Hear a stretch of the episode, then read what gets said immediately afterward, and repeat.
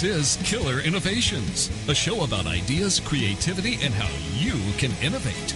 Welcome to the Innovator's Garage, where you learn to create your next game changing killer innovation. I'm Phil McKinney, and welcome to the Garage. At the Killer Innovation Show, we're all about ideas, creativity, and innovations, and encouraging you to take the risk and change the world. This week, we're going to deviate from the normal format and jump right in with our guest this week, Peter Guber. Peter is the chairman and CEO of Mandalay Entertainment. He's the former chairman and CEO of Sony Picture Entertainment. His films have earned over three billion in revenue and has 50 Academy Award nominations. He's also part owner of the Golden State Warriors and LA Dodgers and involved in a wide range of professional sports. His most recent book, Tell to Win Connect, Persuade, and Triumph with the Hidden Power of Story, went on to become the number one New York Times bestseller. And I've asked Peter to join us and share his kind of hard earned lessons from his success and his thinking behind stories.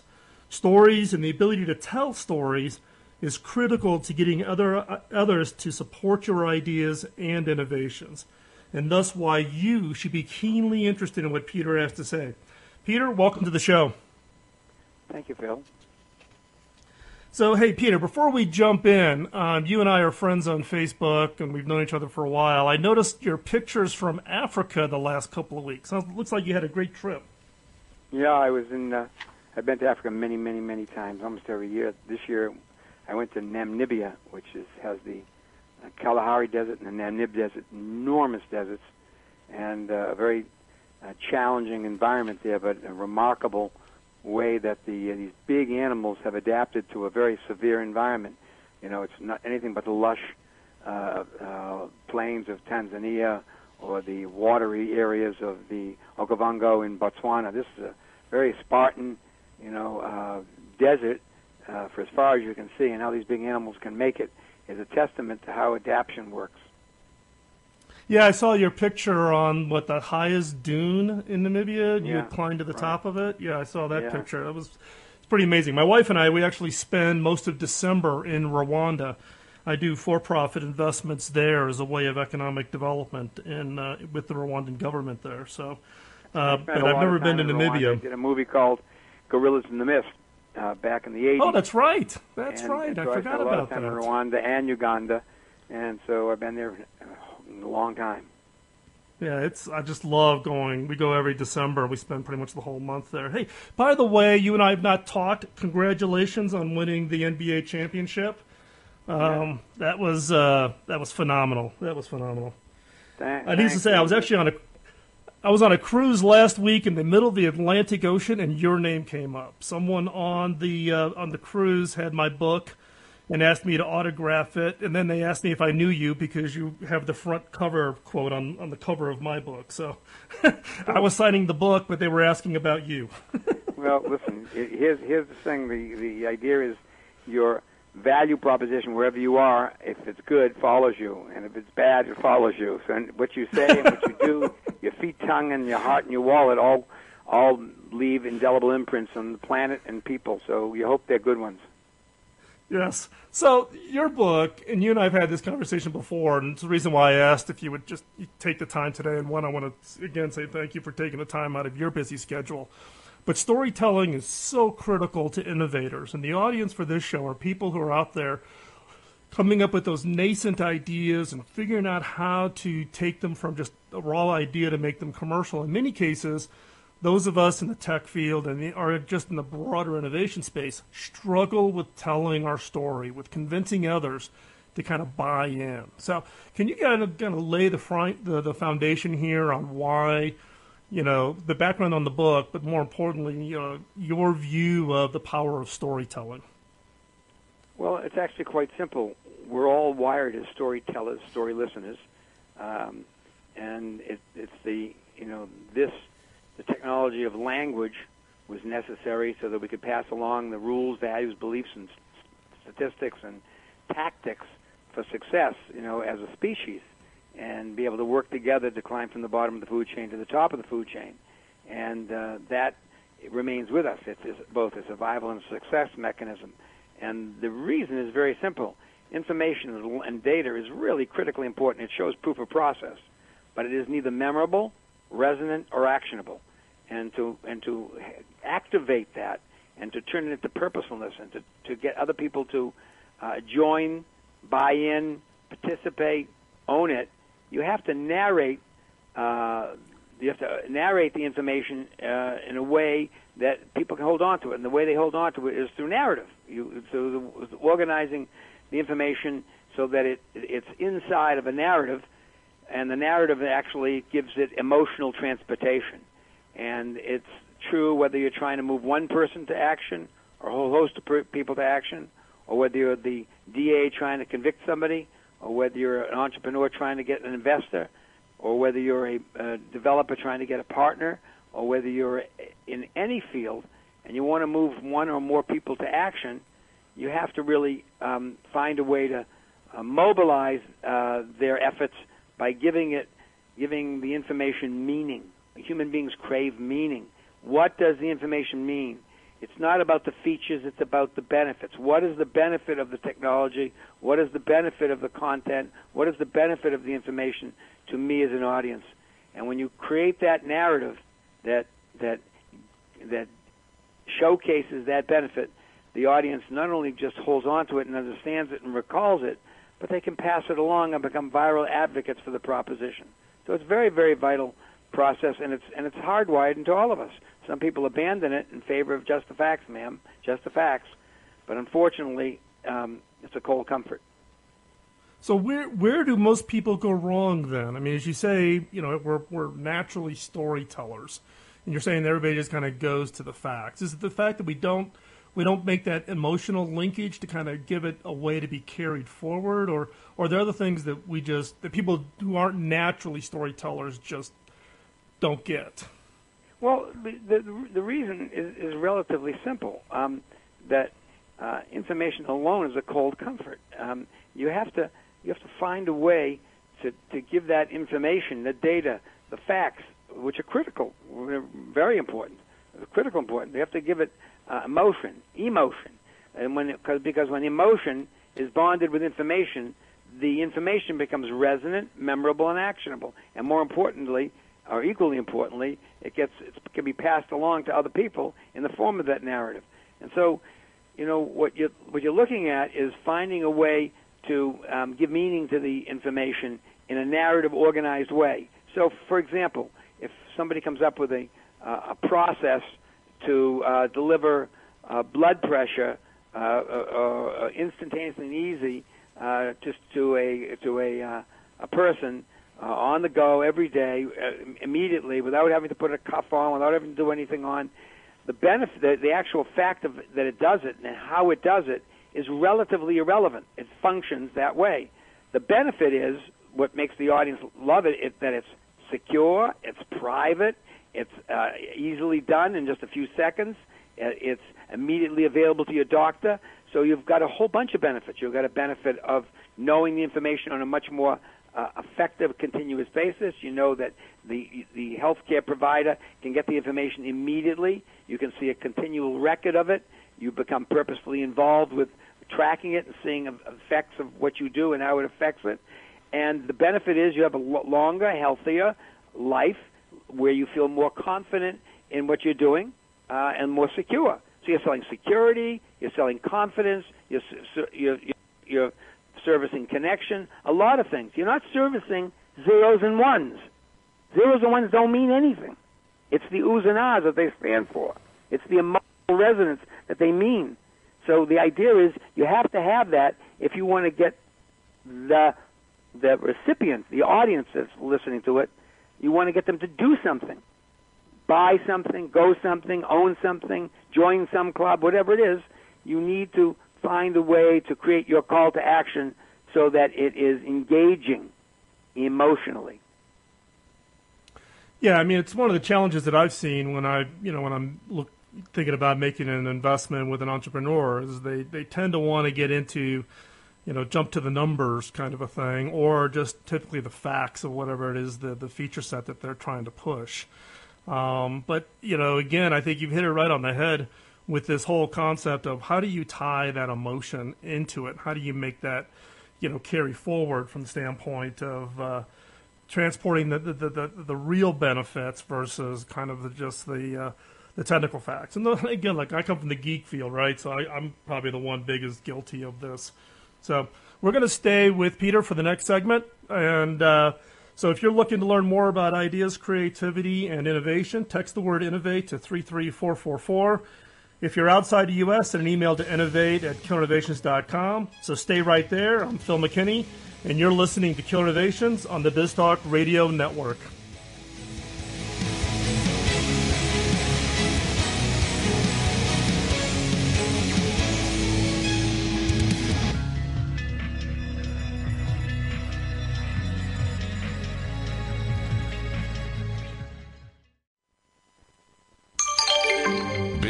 Radio.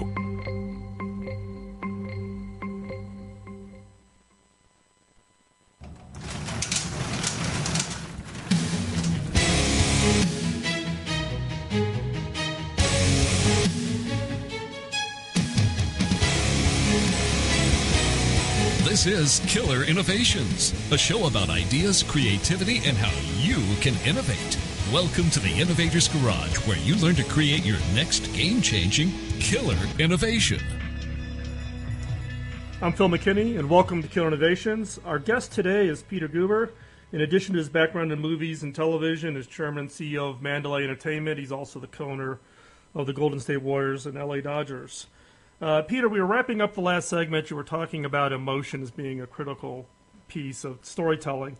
Now, I've seen good stories, and then there's just something magical about those really great stories, those ones that really hook you. Is there a unique element that differentiates good stories from great stories? Yeah, it's you know, you actually use any emotional platform to get your audience's attention and have them remember and recall the facts anything. You could tell a story about your kids, and you often do that. You often walk into a business room and you're talking about golf or your kids or college, creating a, an emotional connection, which is the palette for creating credibility and warmth and empathy between you and the people you move to action. I mean, that that happens a lot. And, and and that that you can do. You don't have to be a storyteller. You just have to be alive to recognize you want to have a. You're not looking to make contact. You're looking to make connection, whether it's digital or whether it's uh, in person, breathing the same air in the same room. Uh, the benefit of connecting the narrative story that you use to create that connection to something that you're trying to um, that relates to something you're trying to do is, of course, the better benefit, and that means you have to do your emotional homework, not just your intellectual homework. And so you look at it and think, you know, what what is a narrative that I personally have experienced or I observed firsthand, or it's tied to a history thing that's happening in the world, or it's tied to some common event that you can use to to support, if you will, become the Trojan horse for your information, data, facts, and proof of process, which will carry that it into their hearts, not just their wallets or their head. I mean, you end up creating a, a paradigm. You're really creating a relationship, not just a transaction, because relationships trump transactions. And so the idea is if you do your emotional homework and find a narrative that's in your life or his life or her life or their life or that they've seen or that you've seen or some connection to it or anything that demonstrates a relationship to the information you're trying to do, it's it, it it's all that better. I mean, to give you an example quickly, when Jeff Bezos, uh, he told this story was when Jeff Bezos faced the dilemma one one day when he saw um, some one of his friends, I guess, sm- as kid, smashing all his CDs after the father bought all the uh, the, the CDs.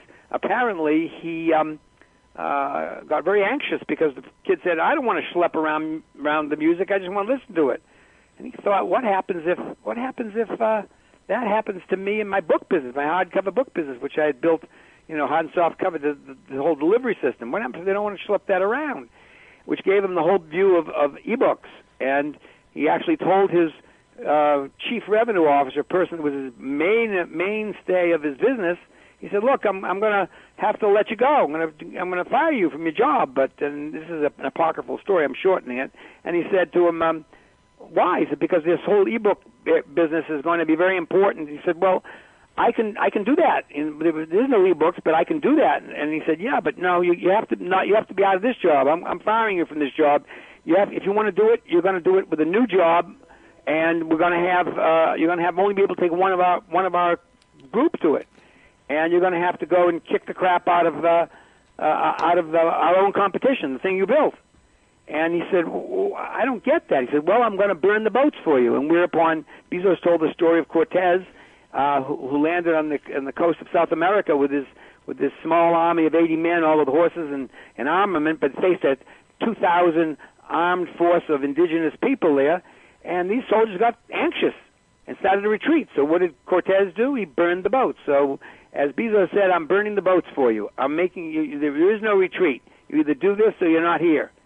So you use stories, and that story became, you know, uh, uh, apparently a legend. But you use narratives to make the case for what you want people to do in an emotional setting.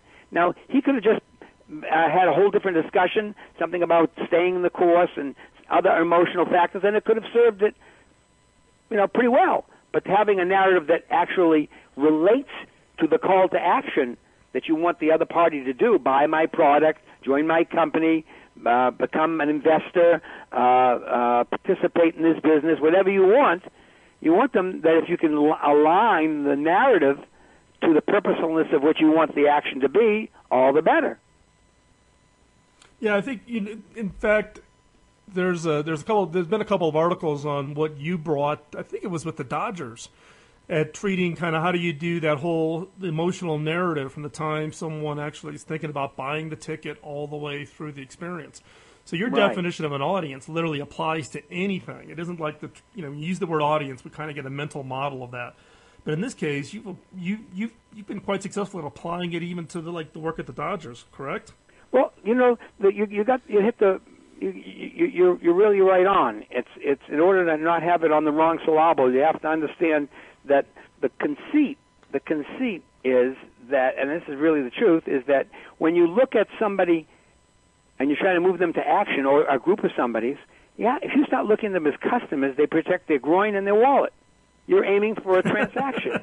when you give them a narrative, you're aiming at their heart, and that's where hits are born, especially emotional hits.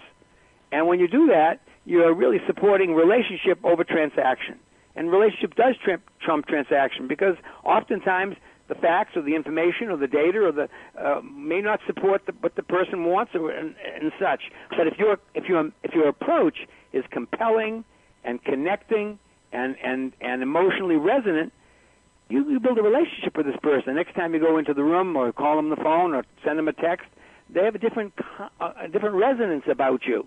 They they they feel you get them, you know, and so it's a very important tool uh, a long-term tool, a long-term investment, if you will, in the connection, not the contact between potential buyers and sellers, partners, colleagues, even media, um, uh, financial people, and even competitors. Because the idea is um, when something is compelling emotionally, people, it changes the just having the attention, you're getting their attention into converting them to intention and that's the call to action. Yeah, I think that's an important part, right? It's it's it's you know people are much more willing to connect and be part of it from an emotional standpoint versus the automatic you know I'm suspect on the message being delivered if if I don't have that hook, and uh, you know that hook though is very unique to the each individual customer or audiences that you're talking about whether in your case that's a very important point because what right. you really have to say when you're dealing with the recipient of your narrative the recipient of your call to action you have to be audience centric you have to think yeah. of it, what's in it for me not you them if you can't think of Exa- what's in it for me if you can't understand their the benefit exactly. them you'll never exactly peter them. Exactly, Peter. So we're going to hold it right here. We're going to be right back. We'll be right back, Killer Innovations, here on the BizTalk Radio Network.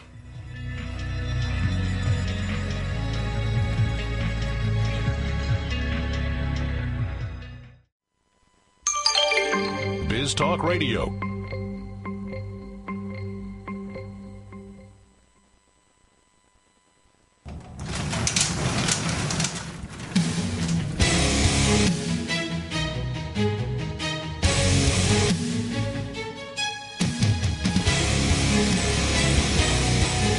Is Killer Innovations, a show about ideas, creativity, and how you can innovate. Welcome to the Innovators Garage, where you learn to create your next game changing killer innovation. Welcome back as we continue our discussions with Peter Guber. Hey, Peter, as we were wrapping up in the last segment, we were talking about audience. But sometimes the challenge is, is do you really know the audience? And given you know your career, you know storytelling being coming, you know being kind of the the cornerstone for that. Have you ever been surprised about a story that you thought was great, but others just didn't get it? How about all the time? It's called the movie business, and what they call that when that happens in the movie business, they call that a flop. so the idea is, wouldn't that be a great strategy, Phil? Oh, I get it. Just make hits. Why didn't I think of that? Of, of, course you, of course you'd have that. But you know, it's like you you drive on the right side of the street, the right hand side of the street, and stay to the stay to the right of the yellow line in the middle because you believe that's the best place to do. But accidents happen there. All kinds of things happen there. Uncertainty happens there. Sometimes you drive over on the left just to get by somebody. So the idea is, this is a a an approach uh, that has very little risk. I mean, very little risk, and a great deal of reward. It's, there, are there are there there's a, a big treasures and there were some time bombs. Sometimes you tell the wrong story, but you know that's that's true all the time.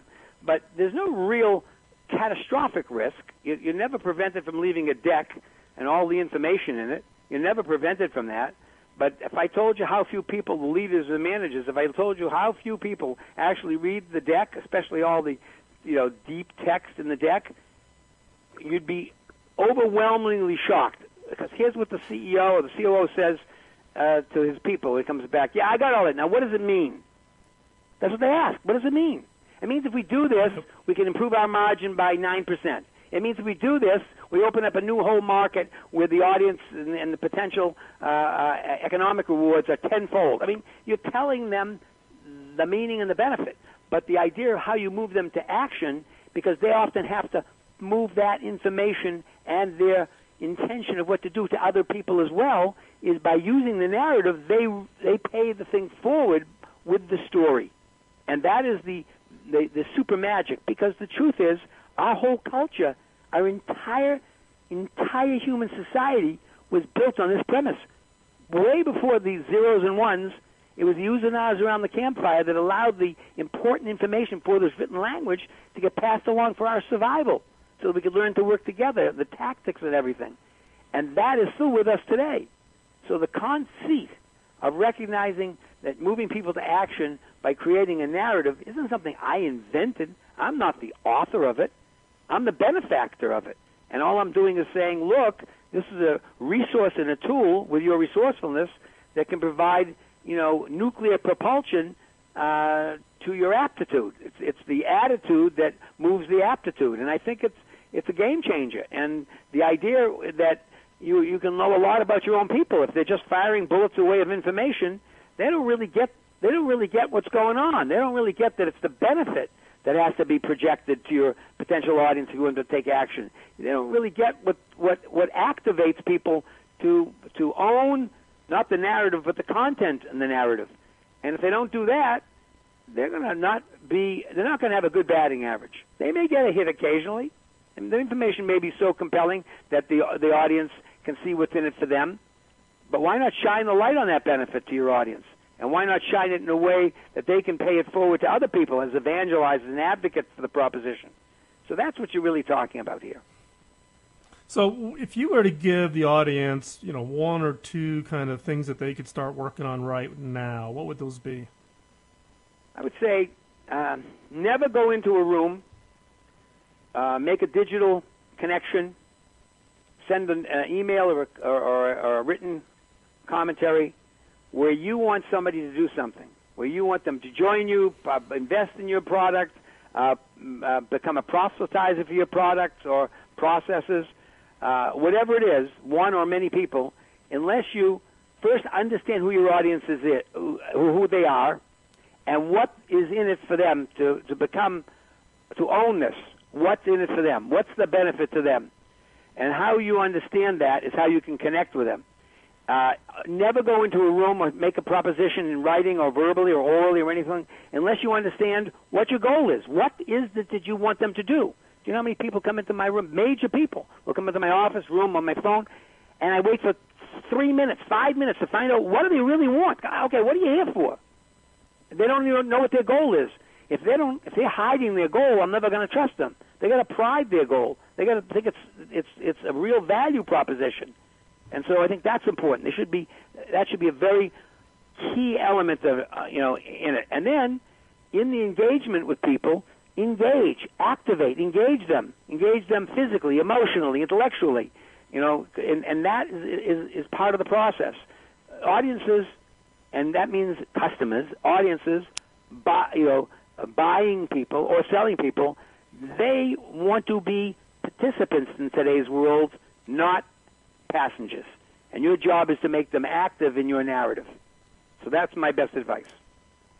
That's great. That's great. In fact, on the goal piece, uh, one of the things I've noticed, Peter, in your career is, is it seems like partnerships have played an important role for all of your activities. The partnerships with the part ownerships and the sports teams, the partnerships and the you know Columbia, Sony Pictures, and then the forming of, of Mandalay Bay. Is did I am, I am I reading that right? Would you say that partnerships? Yeah, well, you know, you know, I, I believe in relationship capital. I believe it's an incredible capital. Relationships trump transactions.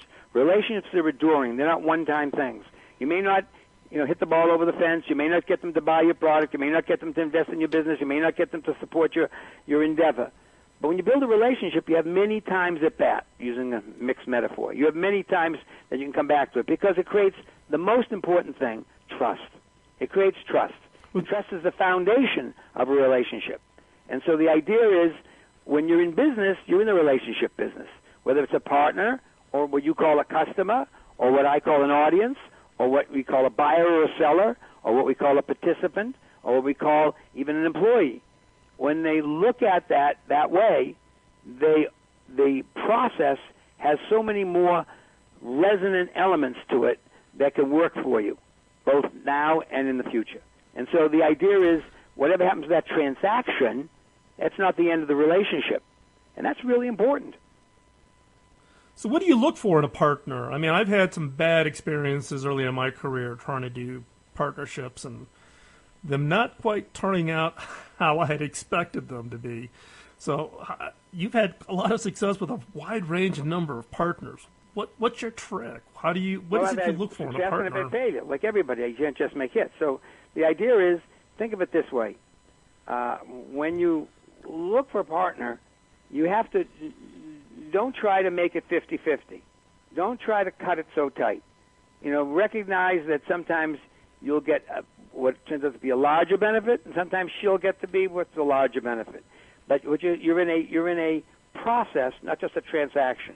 And if you trust that over time that each of you will um, do what's best for the partnership, the fact that you got a little less, or a little more, you shouldn't be measuring it all the time. You should have a co-joined view of what you want to accomplish.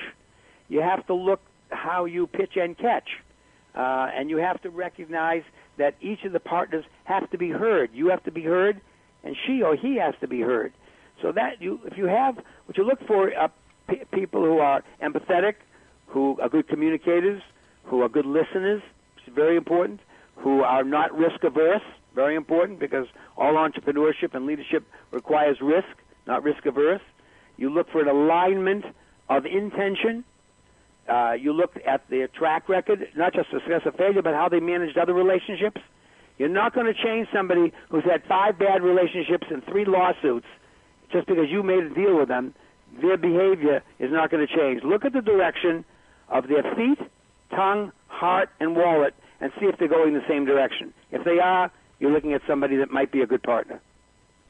Oh, that is great. That's great. Peter, I just want to thank you again for coming and, and spending this time with us. This has been immensely valuable. One, for me personally, but the audience gets to kind of, you know, look over our shoulder and listen into the conversation. And I want to also thank you for the support you've given me over uh, the last uh, three or four years after we first met and the support you gave me on my book. It, uh, it does mean a lot. If people want to follow what you're doing, where can they find you? Uh, if they want to follow me, they want, they can find me. And if they can't find me, they shouldn't yeah, be following me. That's a good point, Peter. Thanks a lot. Okay. If uh, stay tuned, uh, we got a killer question coming up next. Uh, I'm Phil McKinney. This is Killer Innovations. You're listening to the Biz Talk Radio Network.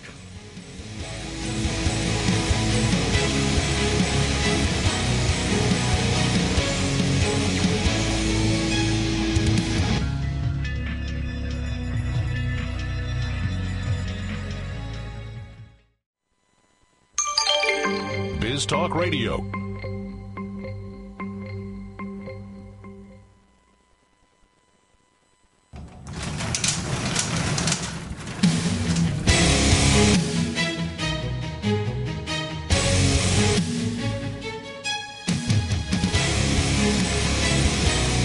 This is Killer Innovations, a show about ideas, creativity, and how you can innovate. Welcome to the Innovators Garage, where you learn to create your next game changing killer innovation.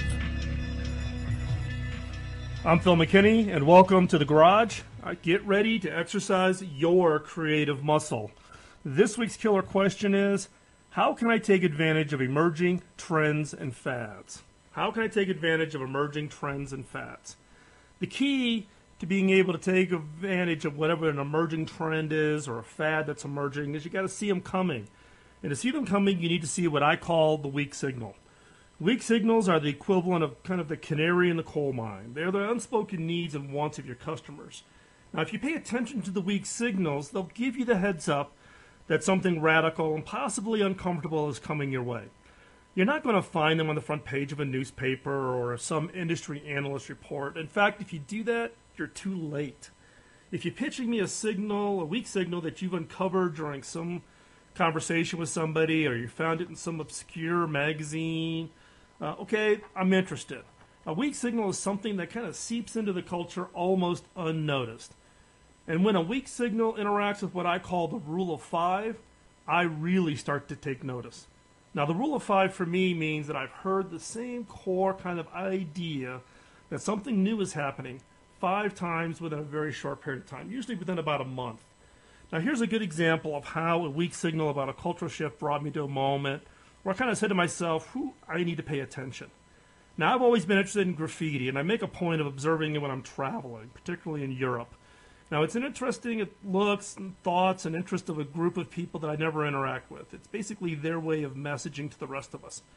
Now, sometimes it's quite visually stunning, and it's basically a way for people to say that I was here. Now, I remember visiting a small, obscure French castle well off the tourist route.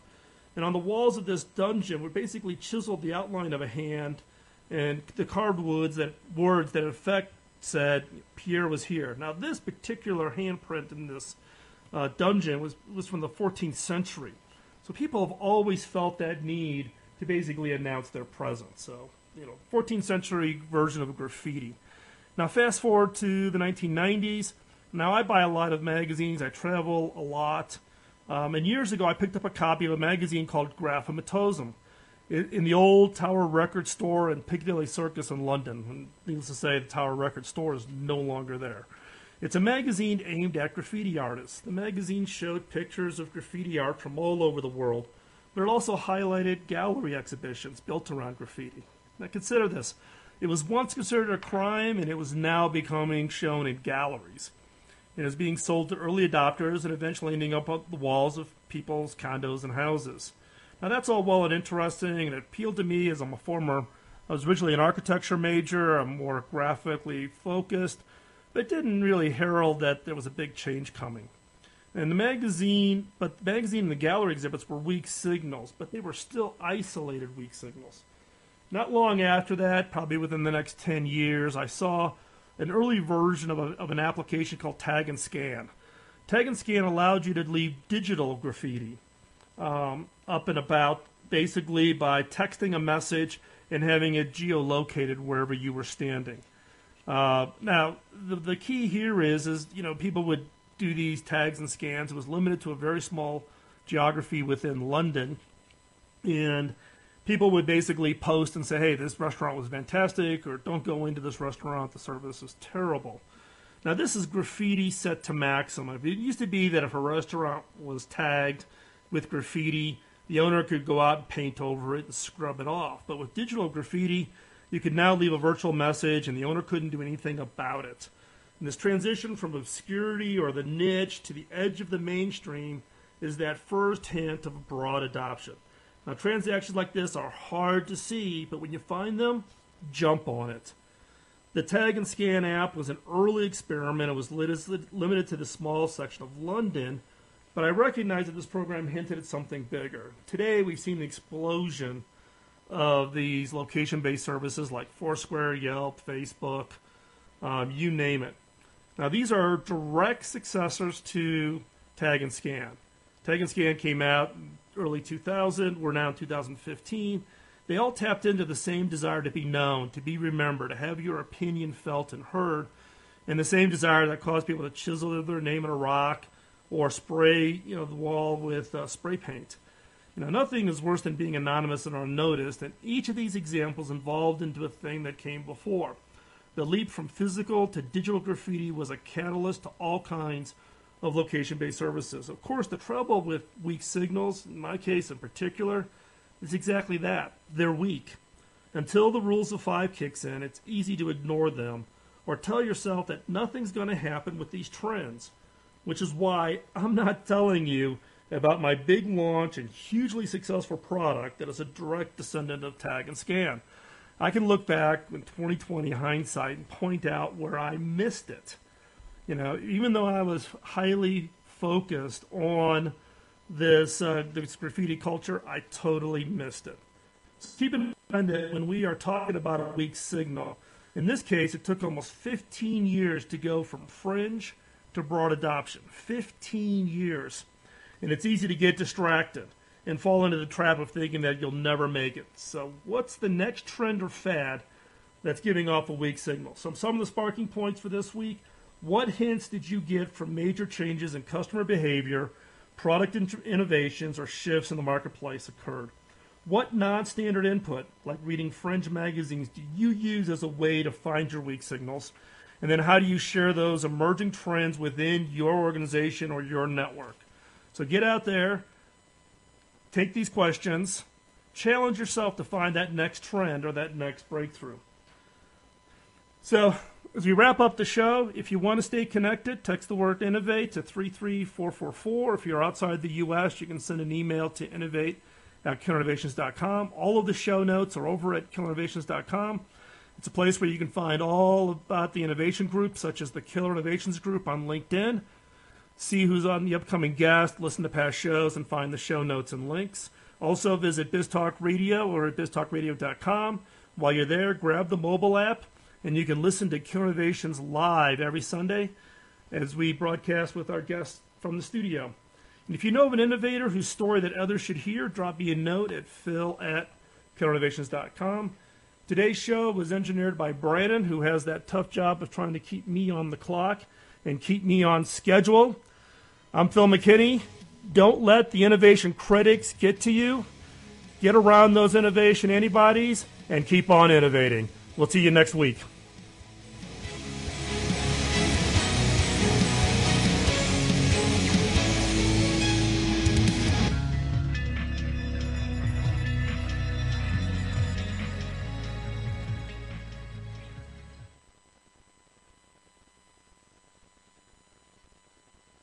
The opinions you hear on Biz Talk Radio are those of the hosts, callers, and guests, and do not necessarily reflect those of this station, Biz Talk Radio, its management, or advertisers. The information on Biz Talk Radio does not constitute a recommendation, offer, or solicitation to buy or sell any product or service. If you have any questions about Biz Talk Radio, contact us at 817 274 1609 or at biztalkradio.com. Biz Talk Radio